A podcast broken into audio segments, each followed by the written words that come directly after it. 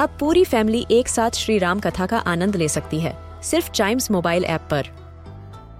जानिए श्री राम के बचपन से लेकर दशानन वध तक का सफ़र। सरल रामायण, घर के सभी सदस्यों के लिए। आज ही डाउनलोड करें चाइम्स मोबाइल ऐप एप्पल या गूगल प्ले स्टोर से.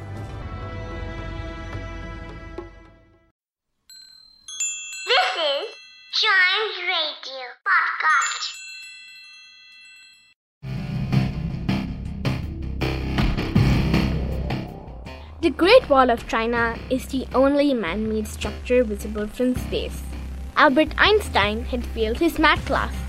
It's time to bust some myths with Mythbuster!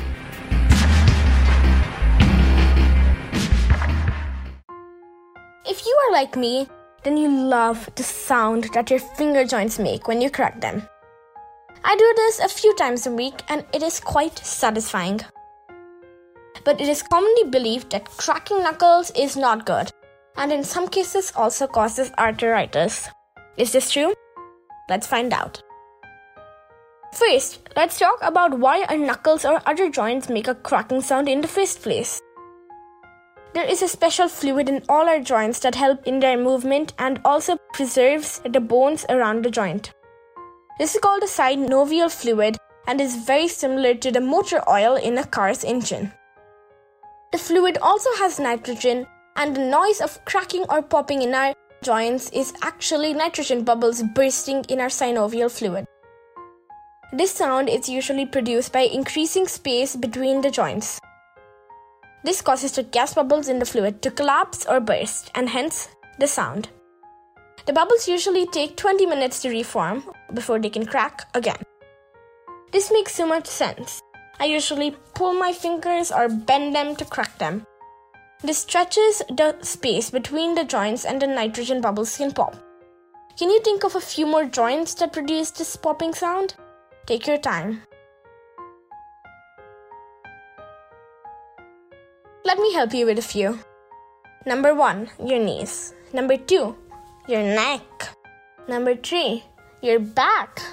Number four, your wrist. Number five, your elbow. Number six, your shoulder.